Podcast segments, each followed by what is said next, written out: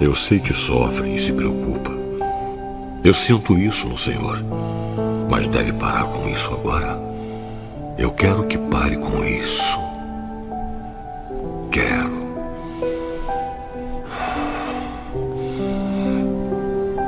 Eu estou cansado, chefe. Cansado de estar na estrada sozinho como um pardal na chuva. Estou cansado de nunca ter um amigo para me dizer para onde a gente vai, de onde a gente vem, o porquê.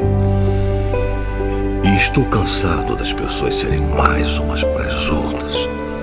E estou cansado da dor que sinto e ouço no mundo todo dia. Tenho muitas dores. São como pedaços de vidro na minha cabeça o tempo todo. Pode entender? Eu sei que você pode. Você é uma criança especial. Você é meu filho, entende? Mas também é uma criança rica e estragada que sempre teve o que quis na mão. Agora é hora de fazer por si mesmo, Mike. Eu sei que pode. Porque eu tô dizendo a você, o mundo não para de girar, filho. Você entende o que eu tô dizendo? Se você quer, Mike, tem que pegar. Deixa eu fazer uma pergunta. Se alguém rezar pedindo paciência, acha que Deus dará paciência? Ou Deus dará a oportunidade de ser paciente? Se pedimos coragem, Deus dá coragem ou nos dá a oportunidade de sermos corajosos?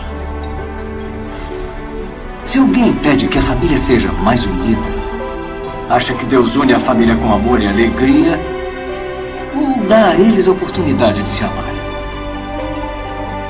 Pois é. Eu já disse isso antes e vou dizer outra vez. A vida passa rápido demais. E se você não parar de vez em quando para viver a vida, acaba perdendo seu tempo. Fala dentro e tente. Eu sei que pode vencer. Mas se você não ganhar, e daí? Você perde. Tudo bem, desde que perca como vencedor. Isso não importa.